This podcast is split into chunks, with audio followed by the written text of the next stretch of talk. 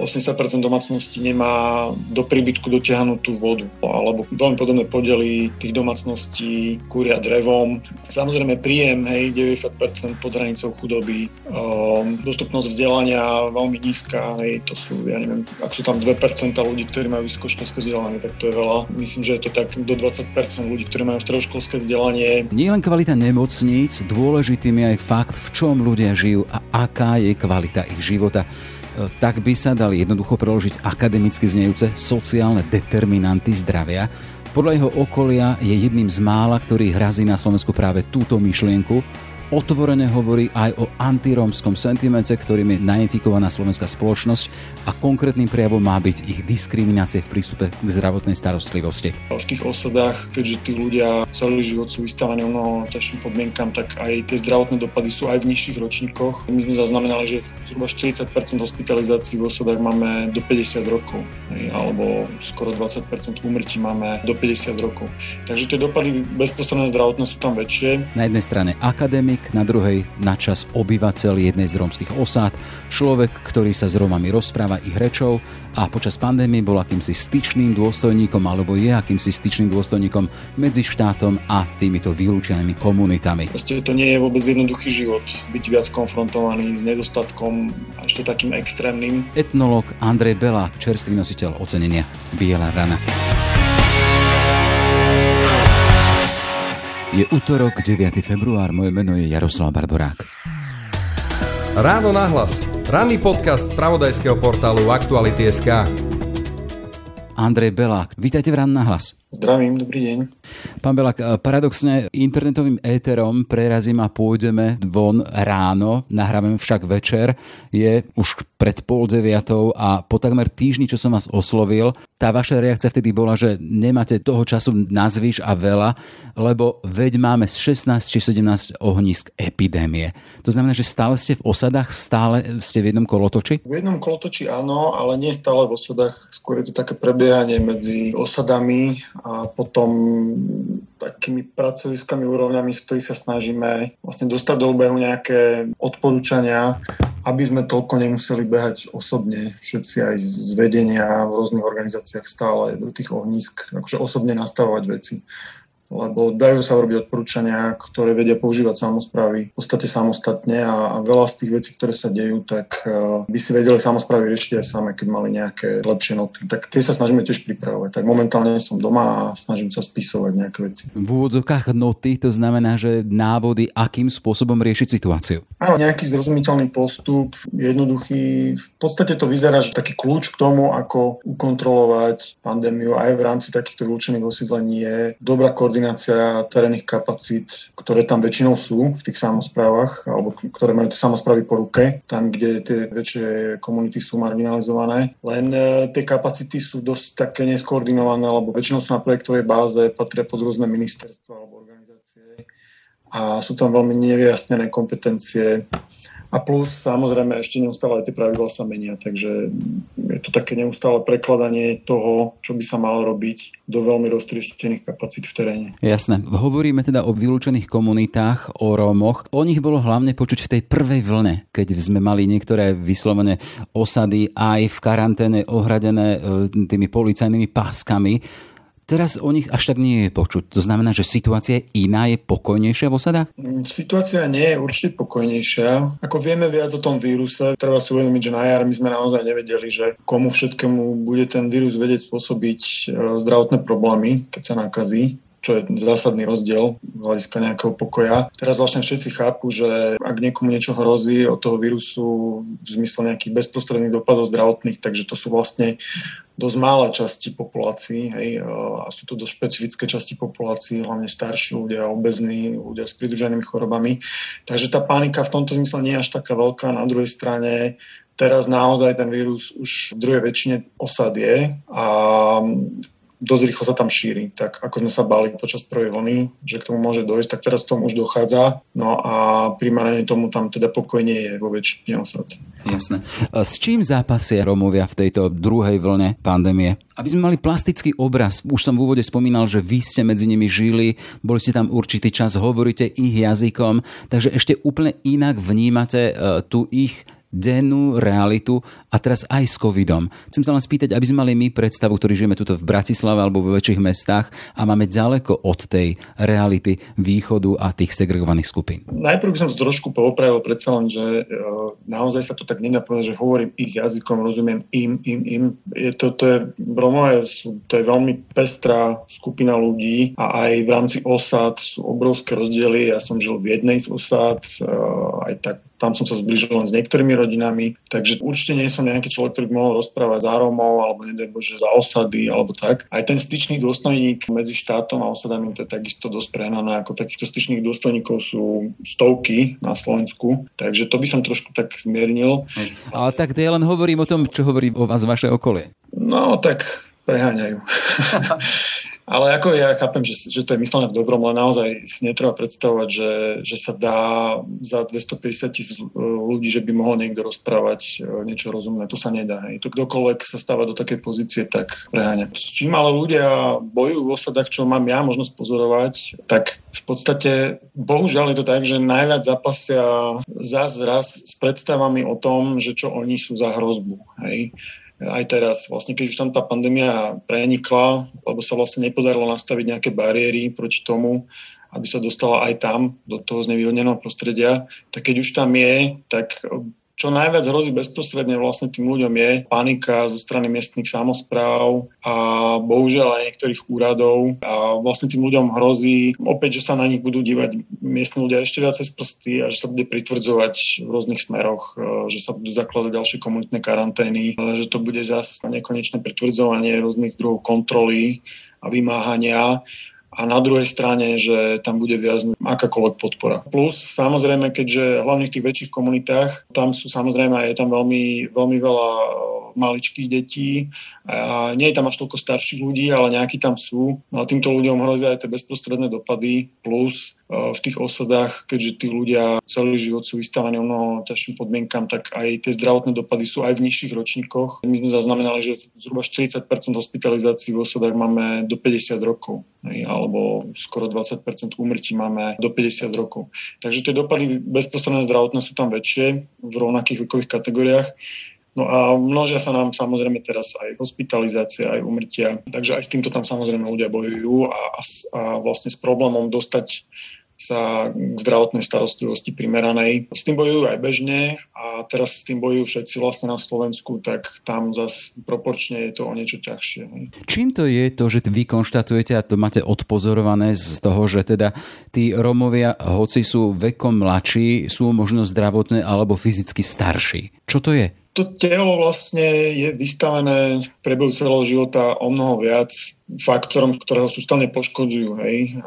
To sú rôzne environmentálne expozície, proste od, od toho, akým spôsobom sa tam kúri, čo sa tam všetko pálí, veľmi nekvalitné, nekvalitná strava, nezdravá, potom vyššie prevalencie v podstate všetkých druhých ochorení, druhov ochorení, čo si viem predstaviť. A toto v priebehu celého života sa nabaluje jedno k druhému a to telo proste rýchlejšie starne, hej, že ten biologický vek naozaj nastáva skôr. Samozrejme nie, že všetky aspekty biologického veku, ale takéto opotrebovanie určite. A aj starostlivosť o telo, tak ako u všetkých vlastne socioekonomicky znevýhodnených ľudí je samozrejme človek, aby sa staral o svoje telo nejak príkladne, tak potrebuje na to čas a prostriedky a to, to ľudia poväčšine samozrejme nemajú. Ako ste sa vy osobne dostali k téme Rómov? Teda profesne ste etnológ, ste zamestnaní Slovenskej akadémie vied, či ste vedec, ste akademik, ale jak som čítal, ste človek, ktorý za tými svojimi výskummi išiel do terénu, chodí do terénu, naučili ste sa rómsky, určitý čas ste tam dokonca žili.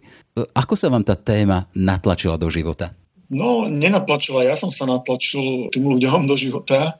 Nie som etnológ, som sociálny antropológ, čo je trošku taký rozdiel tradične, ale je to dôležité povedať pri tej vašej otázke, lebo tam v podstate ide o základnú pracovnú metódu sociálnej antropológii.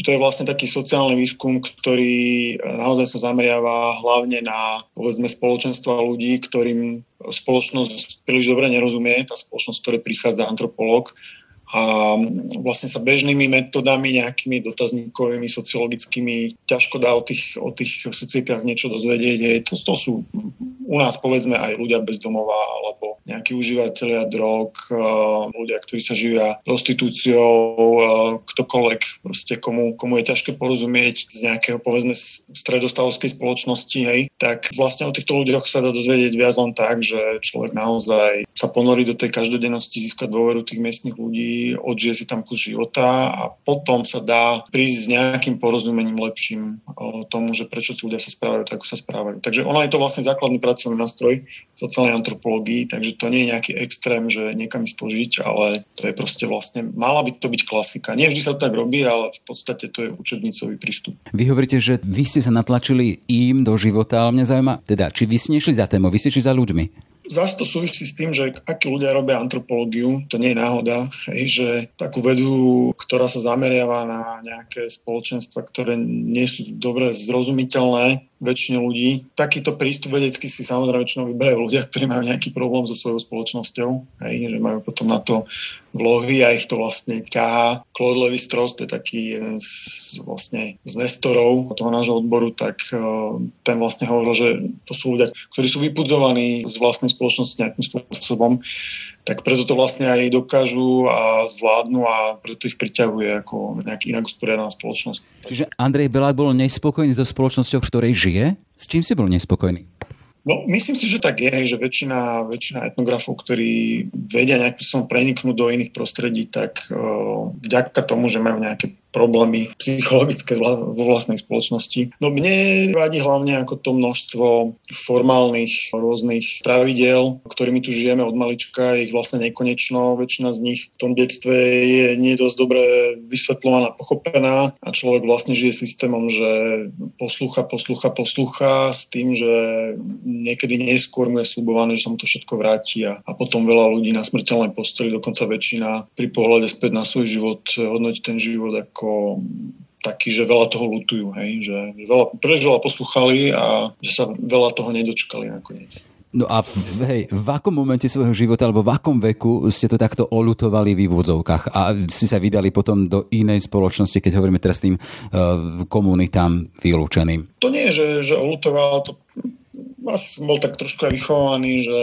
mi to bolo priúzke, rozmaznávaný, no a tak som hľadal nejakú anarchistickejšiu spoločnosť. Ale to sú samozrejme projekcie, hej, to človek, keď zase k tomu pristupuje seriózne vedecky, tak to pochopí veľmi rýchlo, keď už je v tom teréne, že ktoré veci si do tej spoločnosti naprojektoval a ktoré tam reálne neexistujú, že ho to tam len pritiahlo, nejaké stereotypy a tak ďalej. Nič menej e, sú z toho potom nejaké, nejaké porozumenie z toho vznikne, aj z takej aliancie. Takže to je taký klasický príbeh, hej, že ten prvotný poput je romantický z nejakých psychologických dôvodov, to umožní človeku sa tam ponoriť, potom pochopí, že si tam veľa naprojektoval, ale zároveň sa pri tom na niečo aj príde a môže to byť tej spoločnosti, ktorej prichádza na niečo dobré. Takže to je vlastne taká klasika.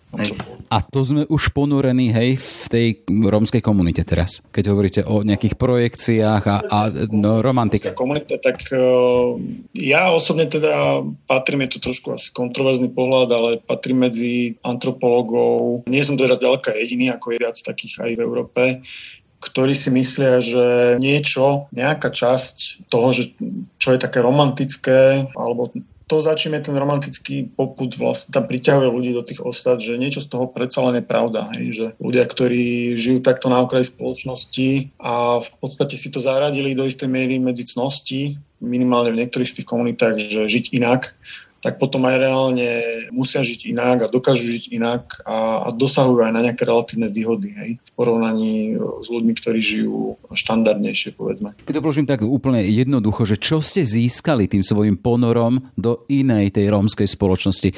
Ten váš exil tam, exodus? No, myslím si, že do istej miery sa mi potvrdilo, že naozaj ten život, kde tých formálnych pravidel e, je menej, ako vôbec nie, že by ich tam bolo málo, takisto je tam veľmi veľa. Fakt to netreba si predstavať, že to je nejaká anarchistická spoločnosť, to zďaleka nie. Ale že keď tých formálnych pravidiel a aj vlastne nejakej tej drezúry od mala je menej, tak ten život vie prebiehať e, do istej miery takým pre telo i dušu ľahším spôsobom. Hej. Ak to môžem teda porovnať, to je veľmi ťažké porovnávať hej, pre človeka, ktorý sa narodí inde ale myslím, že to stojí aj za nejaký ďalší výskum a určite to stojí za zámyslenie. Že vlastne tieto, tieto spoločnosti ako nastavujú isté zrkadlo tomu, ako žijeme my a dá sa tam niečo dozvedieť o tom, čo má človek zo života, keď žije vlastne inak. Čiže my ako väčšinové obyvateľstvo, to hovoríme o Slovensku, máme sa čo učiť od Romov? No, myslím si, že to je vždy vzájomné, že to sú proste alternatívne prístupy k životu v niektorých veciach. Vždy to má dve strany tá minca, hej, že tam proste sú nejaké alternatívne nevýhody, nepopierateľné. Proste to nie je vôbec jednoduchý život. Byť viac konfrontovaný s nedostatkom a ešte takým extrémnym, to rozhodne to sa nedá romantizovať. Hej. Ak hovoríte o extrémnom nedostatku, prepáčte, že vyrušujem, aby sme mali predstavu. No tak povedzme, vyše 80% domácností v týchto marginalizovaných naozaj komunitách, ktorých je tak zhruba 450, kde sú naozaj štandardné podmienky u nás, tak 80% e, domácností nemá do príbytku dotiahnú tú vodu. Alebo veľmi podobné podely tých domácností kúria drevom. Samozrejme príjem, hej, 90% pod hranicou chudoby. Um, dostupnosť vzdelania veľmi nízka, hej, to sú, ja neviem, ak sú tam 2% ľudí, ktorí majú vysokoškolské vzdelanie, tak to je veľa. Myslím, že je to tak do 20% ľudí, ktorí majú stredoškolské vzdelanie, nezamestnanosť obrovská. Proste všetky tieto veci, čo sú v podstate štandard mimo, tak tam je to nadštandard a väčšina ľudí na to ani nedosiahne. No a to znamená reálne veľmi osekané možnosti na akýkoľvek komfort alebo akékoľvek istoty. No takže toto je veľmi náročné a to sa už nedá nejak romantizovať. Na druhej strane, aby tí ľudia dokázali prežiť takúto mieru utlaku, tak uh, museli s časom vlastne nájsť nejaké iné alternatívne aj hodnotové systémy, aj, aj prístupy, lebo každý človek musí čerpať z niečoho seba úctu, takže tam, tam sa vlastne tí ľudia orientujú na trochu iné veci v živote. Zas nie všetci, hej, zas netreba sa tak predstavovať, ale je to tam jedna z možností, človek si musí, sa musí nejakým spôsobom vyhraniť voči tým normám, ktoré sú bežné v naš, našej spoločnosti a orientovať sa aj na nejaké alternatívy. Na čo sa orientujú oni? Lebo vy to máte v hlave, si to predstavujete, ale ja do vašej hlavy nevidím a rád by som to vytiahol, teda, že ak hovoríte o tej ich alternatívnej orientácii. Napríklad nepokúšať sa do takej miery na nejakej individuálnej báze na úrovni tých nukleárnych rodín, že mama, otec a, a deti si zabezpečovať nejakú dlhodobú ekonomickú istotu takým spôsobom, že ja neviem, dieťa poslať niekam na dlhší čas do nejakých škôl alebo ho proste drezurovať doma pravidelne, že napríklad toto nie. A nahradiť to povedzme takou väčšou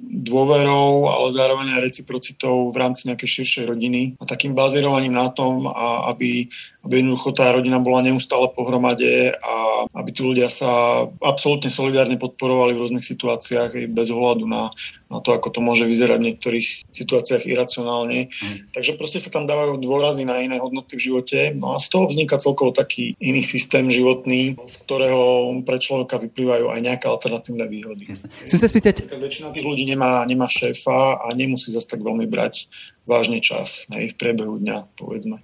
Jasné, to sú veľmi zaujímavé veci. Ale chcem sa spýtať, že aj oni sú konfrontovaní, predsa len sme v dobe, ktorá je vystavená e, televízii, e, filmom, informáciám, ktoré idú cez sociálne siete či cez internet a aj oni v tých komunitách predpokladám, že sú vystavení aj tomuto. Aj majorita vidia tie obrazy, keď hovoríte o tom teda, že v tých ich rodinách nie je ťah na to, že by deti mali ísť študovať, ale, ale vidia napríklad tie obrazy z médií, že tam sa študuje a tí, čo študujú, tak čo si dosiahnu a keď čo si dosiahnu, tak majú príjem, majú peniaze a môžu mať inú kvalitu života toto ich nevyrušuje z toho, čo máte odpozorované? Veľmi dobrá otázka. Samozrejme, že mladých ľudí to veľmi vyrušuje, hej, ktorí sa narodia do osad a vyrušuje v tom zmysle, že hlavne ich to inšpiruje a samozrejme každý z tých ľudí si musí riešiť dilemu, že či na to bude ašpirovať, či sa bude pokúšať ísť týmto smerom. Hej.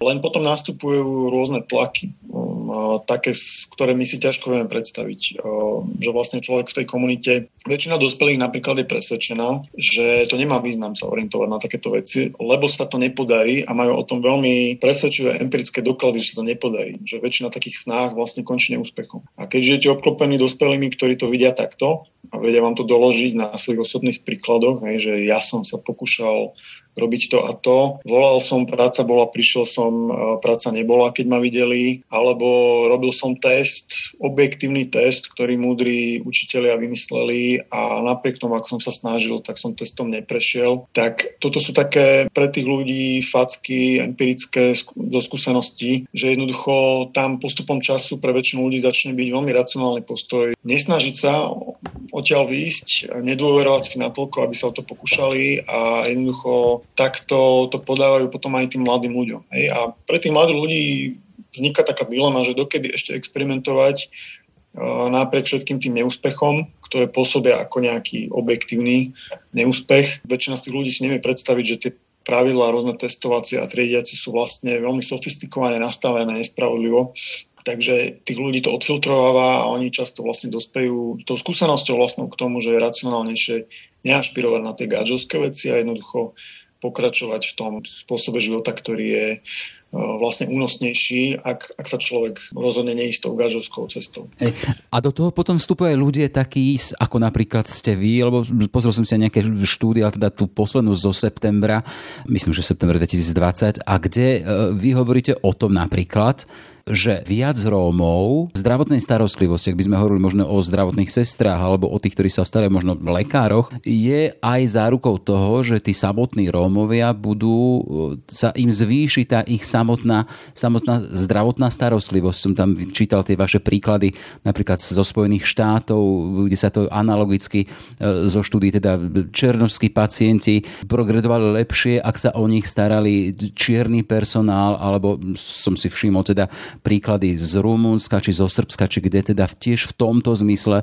že sa tam zameriava na to, aby vychytávali tých šikovnejších, aby do nich investovali a tí, aby sa potom vracali medzi svojich a ťahali komunitu. Toto je vašou úlohou, robíte takto? No, svojou úlohou by som to úplne nenazval, ale akože ak niekto by rád vlastne pomohol tomu, aby menej detí z osad vlastne pokračovalo aj v tom takom sebavylučujúcom, vlastne sebavylučujúcom prístupe k životu, tak určite toto sú cesty, lebo ako tým slovom v miestnosti a to, to, tým základnou, základnou príčinou tých rozdielov je rasizmus, hej, to treba otvorene. A samozrejme, že dnes už nie, u mnohých ľudí dnes ten rasizmus už dávno nie je nejaký priamy, hej, že väčšina ľudí dnes je presvedčená, že nie sú rasistami a skôr tie, tie diskriminačné formy sú také nepriame dnes už. Hej. Ale historicky je to rozhodne rasizmus a on má dve stránky, že rasizmus to nie je len niečo, čo robia tým mocnejší voči tým menej mocným, ale to je niečo vlastne, e,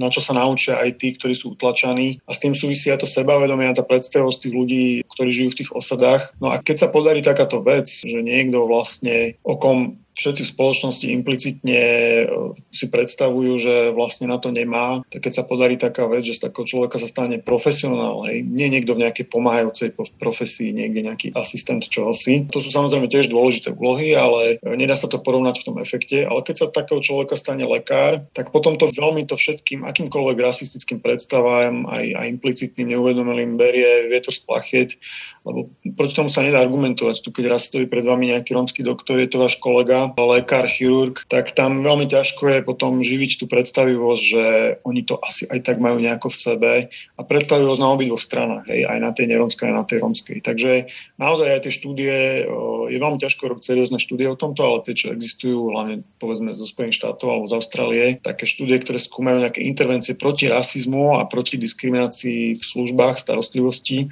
tak tie ukazujú, že ďaleko najefektívnejšie je presne toto, že vlastne z tej minority, ktorá je utlačená, keď sa dostanú do tých prevádzok eh, profesionáli z danej minority, tak vlastne ten, to je jediné, čo s tým rasizmom a s tými predstavami rasistickými dokáže nejakým spôsobom zamávať.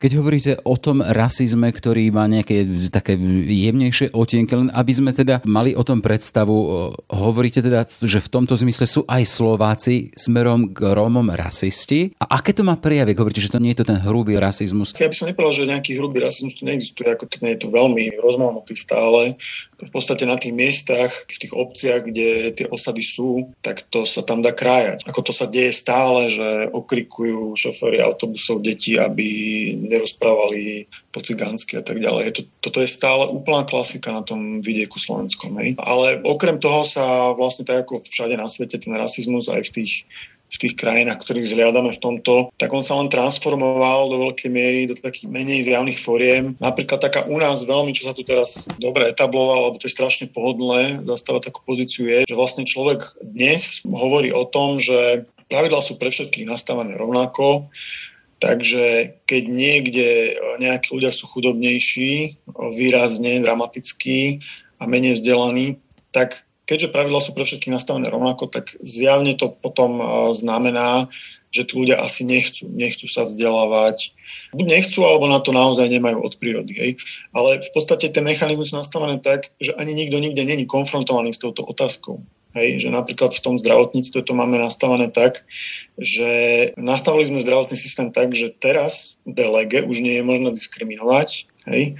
Takže na čo by sme merali, že či náhodou tých ochorení všetkých zrovna u Romov e, nemáme nakoniec viac ako v iných etnikách. Hej. Takže sa tu vyhýbame napríklad tomu, aby existoval nejaký systém monitorovania tých rozdielov v zdravotnom stave a tým pádom vlastne ani nemusíme sa to otázkou potom zaoberať, že ako je to možné. Hej. Lebo keby tá otázka vznikla, keby sme sa na na tie rozdiely poukázali, tak niekto by sa mohol pýtať, že ale ako k tomu reálne prakticky dochádza, že teda tí ľudia, však biologicky by to nemalo byť možné, že ako k tomu dochádza, že teda aj tieto ochorenia, aj tieto ochorenia, aj tieto ochorenia sú tam o mnoho častejšie. Naozaj si to tí ľudia vyberajú a čím to je, že len nemajú tie informácie a tak. A keď to človek skúma, tak veľmi rýchlo zistí, že samozrejme, že tie informácie majú, samozrejme, že väčšine z tých základných vecí rozumejú, ale jednoducho je veľmi ťažké z ich pozície sa o to telo starať hej, a rozumieť, e, byť schopný navigovať zdravotným systémom, nebať sa ísť do prevádzky, dať hospitalizovať, hej, kde im nadávajú do špinavých cigáňov a tak ďalej. Takže človek, keď to potom si to rozmení na drobné, to vidí, tak, e, tak jednoducho pochopí, že tam je veľa vecí, ktoré by sa dali ukazovať, ale jednoducho tie mechanizmy sú nastavené tak, že bez toho, aby niekto priamo musel teraz diskriminovať, tak tie rozdiely sú často neviditeľné. Hej. Ak vy teda hovoríte, že let's finally talk about anti-gypsyism, to je z tej vašej štúdie, teda, že aby sme už konečne začali hovoriť o tej diskriminácii Rómov, to by teda mohlo pomôcť. Ako nie je to nejaký len môj názor, v podstate je to aj trend, by sa dalo povedať, už teraz, už to adoptovala aj, aj Európska komisia. Vlastne museli uznať po 15 rokoch v podstate do veľkej miery neúspešnej dekady začlenovania, hej, že veľa sa nepohlo za tie obrovské peniaze európske s tou životnou úrovňou v osadách, tak si to rozoberali a podobne ako nie, nie moje, naše štúdie, ale to sú proste stovky štúdí, ktoré ukazujú na toho istého slona v miestnosti, na, na ten rasizmus, hlavne na tie nepriame formy, tak jednoducho už sa to dostalo aj do tých úradných odporúčaní, že toto je naozaj ten kľúčový faktor, na ktorý sa treba zamerať. A na druhej strane je, ja osobne nie som ako vôbec zastancom protestného antirasizmu, aj na spôsob, že tu budeme teraz perzekuovať konkrétnych zdravotníkov alebo nejakých konkrétnych ľudí, ktorí vlastne sa správajú štandardne rasisticky. Ja som skôr za takú kolaboratívnu cestu, pokúšať sa, lebo to veľmi štiepi spoločnosť. Človek, ktorý v podstate robí normálnu vec, že normálnym spôsobom niekoho diskriminuje a potom sa tu dostane do basy, tak, e, alebo, alebo musí platiť nejaké pokuty, tak ono to má často opačný efekt že vlastne jednu stranu to pozbudzuje k nejakému radikálnemu vyhraňovaniu, vyhraňovaniu sa a druhú stranu to zomkne a v podstate tie rozdiely sa prehlbujú, aj tie napätia vstúpajú. Takže ja toto úplne nepovažujem za cestu ja osobne. Mám radšej taký kolaboratívny prístup, že pokúšať sa naozaj kolaboratívne jedna strana, druhá strana vymýšľať postupy, ktorými sa dajú dosiahnuť veci, o ktoré ide obom stranám. Hej. A myslím si, že sa to dá. Myslím že sa to dá. Len je to o mnoho náročnejšia cesta ako nejaký taký deklaratívny aktivizmus. Je proste ťažšie prísť na nejaký praktický spôsob, ako niekde niečo vylepšiť spoločnými silami. Vedeli by ste pomenovať tie konkrétne príklady, keď hovoríte o tej lepšej ceste, takéhoto svetielka nádeje, že svíta na čosi lepšie, že to má zmysel, aj tá vaša práca, ale práca tisícov tých, e, ktorí chodia medzi nich a pomáhajú.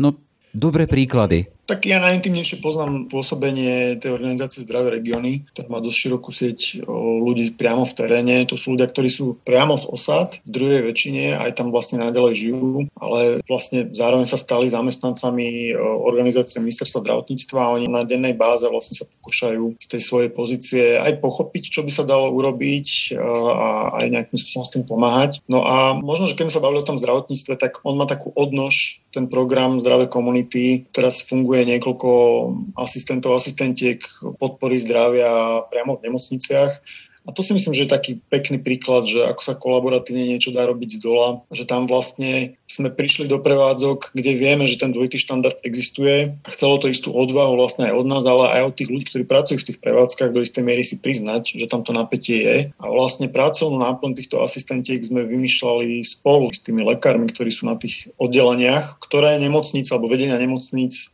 samé odvážne označili za najproblematickejšie, pokiaľ ide tie vzťahy, že pacienti z osad a ľudia z toho zdravotného systému. No a spoločnými silami vlastne sa pokúšali, pristúpili sme na to, že tí lekári pomenovali svojim jazykom to, čo považujú za problematické pri tej práci pre takýchto pacientov a pokúsili sme sa vlastne im dať k ruke nejakú kapacitu. Zasa to sú ženy, romky, ktoré pochádzajú z osád a rozumejú aj tým pacientom a na druhej strane majú aj nejaké vzdelanie stredoškolské a vedia prekladať veci aj nám gáčom stredostavovským, takže sú takí ľudia, ktorí sa vedia tak trochu rozkročiť medzi tými dvoma svetmi a vlastne dali sme tým lekárom k dispozícii takýchto ľudí a teraz postupne spoločne hľadáme cesty, ako vlastne na jednej strane dostať nejaké know-how, nejakú vyššiu zdravotnú gramotnosť medzi tých pacientov a do tých ich komunít, aby vedeli ten, ten systém lepšie využívať a na druhej strane aj lepšie nastaviť tie služby, aby boli použiteľnejšie pre týchto ľudí a aj tie spôsoby komunikácie, aby to bolo celé ľudskejšie a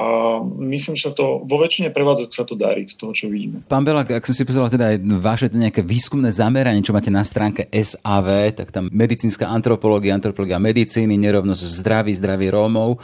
To sme boli teraz v rámci toho nášho fokusu, ale je tam aj takéto spojenie, že antropológia moci. A to ma zaujalo. Ak sledujete ten dnešný v úvodzokách výkon moci, tých našich v úvodzokách mocných, alebo tí, tá decízna sféra v politici a všetko to ďalšie, ako to hodnotíte z toho pohľadu antropologa moci? No, to je taká skôr téma, ku ktorej som sa konečne chcel dostať, než že by som o tom už e, stihol niečo napísať, napríklad publikovať, ale veľmi ako v podstate táto pandémia ma definitívne dokopala k tomu, že to je potrebné a že to je aj veľmi zaujímavé. Aj som vlastne nabral tie skúsenosti, ktoré mi umožnia vlastne, mám k tomu teraz veľa materiálu. Hej. Ale akým spôsobom vás k tomu do, dohnala že akým spôsobom vás dohnala pandémia? Dostal som sa k veľa vlastne materiálu z prvej ruky, etnografickému v podstate nejaké zúčastnené pozorovanie toho, že ako, ako vlastne fungujú tie procesy rozhodovacie na tej centrálnej úrovni najvyššej aj pri takýchto akutných veciach. A je to veľmi poučné. Neviem, jeden z takých hlavných dojmov, čo mne zostáva, je, že naozaj ten spôsob, akým štát, že tu je taká predstava, že vlastne ten štát, to, to centrálne riadenie funguje tak, že tam sú nejakí experti, ktorí majú nejaké funkčné modely hej, a že dostávajú sa k nejakým spolahlivým informáciám, ktoré si dosadia do tých modelov, potom im z toho vyplne, čo treba robiť a potom oni vedia na základe toho rozhodnúť a že keď rozhodnú, tak to zase rozošlú tú informáciu niekam, nejakým zložkám, ktoré to dobre pochopia, realizujú to a nastane to, čo sa očakáva. No a v podstate z prvej ruky mám možnosť vidieť už vyše roka, že v podstate nič z týchto predpokladov nie je pravda. A že väčšina vecí, ktoré v tom štáte fungujú tak systematicky, že je skôr založená na tom, že tí ľudia, ktorí sú na tých nižších úrovniach, tak vlastne s dôverou improvizujú v rámci vlastných kapacít takými rozumnejšími smermi, hej, než sa im často aj diktuje z hora. Takže sú to, sú to skôr tí ľudia, ktorí držia, držia ten štát pohromade, než naozaj. Tá, tá predstava, že tých pár ľudí hore to nejak racionálne riadi, alebo že by to vôbec mohli nejak racionálne riadiť, tak uh, je taká dosť uh, utopická po tom, čo som videl. Uh, ide aj o to, že ako to je urobené, že keď niekto je proste premiér alebo, alebo je v takom už veľmi úzkom konzíliu odbornom, tak treba si uvedomiť, že otázky, aké komplexity tí ľudia riešia, ale deň má stále 24 hodín a koľko vlastne už len informačných vstupov všetkých smeruje k ním. Vlastne to nie je ani dosť dobre možné nejak úplne racionálne povyhodnocovať to množstvo informácií a telefonátov a podnetov, ktoré im dostávajú. Takže je to také dosť hrubé upratovanie toho, čo k ním prichádza a to, čo od nich odchádza, tak takisto naozaj. Ja sa vlastne stále viac čudujem, že koľko toho ešte funguje. Hej. Vlastne. Že ten štát ide aj napriek, hej, politikom, napriek tým, ktorí rozhodujú. Len... E, Nepovedal som, že napriek politikom určite nie konkrétnym, že napriek konkrétnym politikom, ale napriek tomu, že ako vlastne je ťažké ovládať naozaj z hora čokoľvek nejakým predvydateľným spôsobom. Mm-hmm. Čo by to zmenilo? Len keď sa vrátim k tomu, keď hovoríte, tá ideálna predstava, hej, že fungujúce modely, ktoré sa potom natiahnu na realitu a vidíme ten výsledok, nie je to taká pripomienka tým hore, že dajte na tých, ktorí sa vyznajú, dajte na tých, ktorí poznajú tie modely, ktorí ich pripravovali a ktorí vedie, ako, to, ako by to dopadlo, ak by sa dodržiavali, že vy v decíznej sfére politici viac počúvajte možno tých odborníkov? Akože bolo by to krásne, hej, ale v podstate si to aj logisticky úplne neviem predstaviť, hej, že ono sa to niekam musí zlievať. Ten systém zastupiteľskej demokracie je spravený tak, že nakoniec sa to niekam zlieva predsa len v tej hierarchii a tie najväčšie rozhodnutia robí v podstate pár ľudí potom. Keby sme napojili na nich ešte nejakú väčšiu societu ľudí, ktorí by museli počúvať a informácie od nich vyhodnocovať, ja už neviem ani kedy by to robili. Hej, že tá špička tej pyramídy je, neviem, ako, ako má Marquez ten krásny názov tej knihy, mňa to stále napadá, keď to vidím, že generál vo svojom labyrinte. Hej že jednoducho je veľmi ťažké pre tých ľudí. Oni aj pri najlepšej voli, ja neviem, kedy by ešte napríklad e, dokázali vyhodnocovať nejak vážnejšie tie podnety aj od ľudí, ako sme my, treba v iniciatíve Veda pomáha, že my máme do istej miery väčší pokoj, si sadnúť nad veci, doštudovať si veci a tak ďalej a my máme pre nich ďalších 100 podnetov ešte ku tamtej komisii, ešte k tomu konziliu a tak. A v podstate to nie je reálne v kapacitách nejakých ľudí z mesákosti vyhodnocovať nekonečno podnetov hej, za, za nejaký definovaný čas. Takže obávam sa, že to, je, to sú chyby zabudované do toho, do toho systému. No. Jasné. Už len e, k záveru, teraz je téma, aj veľkou témou sa stáva samotné očkovanie, očkovanie ako v podstate taká nejaká nádej, že porieši tú kritickú situáciu s pandémiou. Chcem sa spýtať dve otázky. V akom stave je očkovanie rómskej komunity? A potom ďalšia vec, či vy sám dôverujete očkovaniu, či sa pôjde dať zaočkovať? Ja očkovaniu dôverujem úplne aj som sa na to spolahol. Keďže chodím dosť často do ohnisk, tak, tak som dostal príležitosť sa zaočkovať z titulu tej, tej práce svojej. A... Ako to znášate? Ako zareagovalo vaše telo na vakcínu? Mal som také učebnicové tie vedľajšie príznaky. Mal som ich trochu neskôr, než bývajú. A nebolo to hneď na prvý, druhý deň, ale trochu neskôr. Ale aj som sa testoval, takže bolo to určite tým. A dôverujem to aj úplne, lebo tak mám prístup k tým aj štúdiám, tým informáciám, o tom, ako bola vyhodnocovaná vlastne aj účinnosť a bezpečnosť tej vakcíny. Takže pre mňa je to presvedčivé, aké, aké, aké je ťažké také štúdie robiť, čo všetko tam do toho vstupuje. Myslím ako nejaké bezpečnostné mechanizmy a poistky rôzne, takže úplne tomu dôverujem. A pokiaľ ide o tej, o tej komunity, tak bola to už uzavretá otázka v tej národnej stratégii. Ja mám pocit, že to začína trochu otvárať. Dúfam, že sa to ešte otvorí. Myslím si, že by malo zmysel naozaj aspoň tie najväčšie komunity, kde je veľmi malá šanca kontrolovať v tých z nich, v ktorých je veľmi malá šanca kontrolovať šírenie v rámci komunít tej pandémie, že by malo zmysel ich prioritizovať. Ide o v podstate veľmi malý počet vakcín v porovnaní ako s tou celkovou populáciou sa bavíme rádovo o nejakých maximálne dvoch, troch desiatkách tisíc vakcín, ktoré by dokázali naozaj zbaviť Slovensko potenciálnych ohnízk na, na celé mesiace. Takže ja si myslím, že by to malo zmysel nielen pre tých ľudí v tých osadách, ale vlastne z epidemiologického hľadiska by to mohlo mať veľmi dobrý efekt vlastne pre celú krajinu. Už len úplne na záver, ten váš život a v podstate téma e, vylúčených komunít, Rómov, to, že ste medzi nimi žili a v podstate to reflektujete aj vo svojich prácach. Čo to prinieslo vášmu životu? Tak už 15 rokov sa tomu venujem, takže všeli, čo sa stalo po ceste. Veľa som sa naučil hlavne asi o tom rasizme, ale nie o tých, o tých skrytých formách rasizmu. Vlastne aj, aj v rodine som mal problémy s tým, že sa venujem tak intenzívne tej téme a postupne, neviem, momentálne som asi najviac otravený z toho, že aj som si to teraz tak znova uvedomil, keď sme tu mali medzinárodných kolegov na navšteve, že my tu máme vlastne veľmi ako luxusný náklad peňazí aj vlastne kapacít v teréne, ktoré sa pomáhaniu osadám kvázi venujú. A momentálne som veľmi otravený z toho, že, že veľmi veľa aj politickej reprezentácie tých ľudí v osád, aj, aj tých ľudí, ktorí sú tam nasadení a vlastne sa tým živia, že tam akoby pomáhajú, tak veľmi veľa pomoci týchto ľudí z môjho pohľadu je fake. Hej, že to je proste, nie je to, nie je to práva pomoc. Inými slovami, že tie peniaze nejdú správnym smerom alebo sa niekde topia, alebo? Uh, jednoducho by sa dalo aj tak povedať, hej, že vlastne tie, tie peniaze, nie je to niečo, čo by sa dostalo k tým ľuďom, ktorí tam žijú a niečo, čo by tí ľudia, ktorí tam žijú, mohli nejak seriózne ovplyvniť, čo sa s tými peniazmi urobí.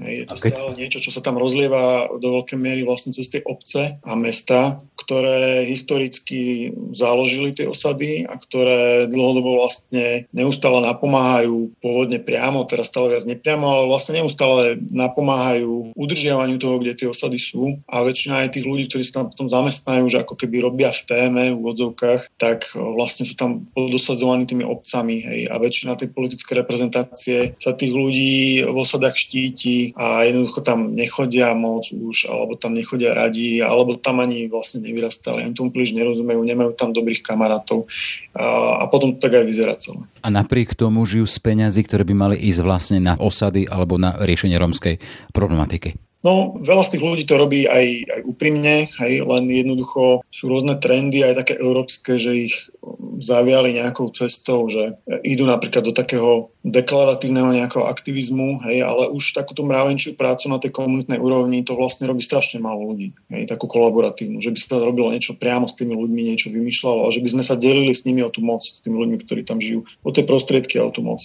to robí veľmi málo ľudí. Máte ešte sílu a chuť robiť to ďalej, tú mravenčiu prácu? No, tak cítim veľkú zodpovednosť, keďže som sa naozaj nejaký čas aj živil a, a, a živím tou témou vyslovene zdravia v osadách, tak to pocitujem ako takú povinnosť, že by som mal naozaj teraz robiť všetko preto, aby sme čo najlepšie zvládli všetko až po to očkovanie, ale pravdu povediac, mám toho plné kecky, ako hovoria v Čechách a, a myslím si, že nejako skončí pandémia tak asi s tým už seknem. tak počujete, tak veľa síly a chuti, aby ste teda možno tým nemuseli seknúť, lebo ľudia okolo vás, aj to, čo som si čítal, tak o, o vás hovoria veľmi pekne ako človeku, ktorý za tým, aby spoznal komunitu, tak išiel za ňou, žil s ňou, naučil sa jazyk a robí ešte vážnu vedu. Nech sa vám darí a všetko dobré. Toľko teda antropolog Slovenskej akadémie vied Andrej Belák. Ďakujem pekne, Novi. Ráno nahlas. Ranný podcast z pravodajského portálu Aktuality.sk. Sme v závere. Aj tento podcast vznikol vďaka vašej podpore, o ktorú sa uchádzame naďalej. Kvalitnú žurnalistiku portálu Aktuality.sk môžete podporiť už sumou 99 centov na týždeň v službe Aktuality Plus. Pekný deň želá Jaroslav Barborák. Všetky podcasty z pravodajského portálu Aktuality.sk nájdete na Spotify a v ďalších podcastových aplikáciách.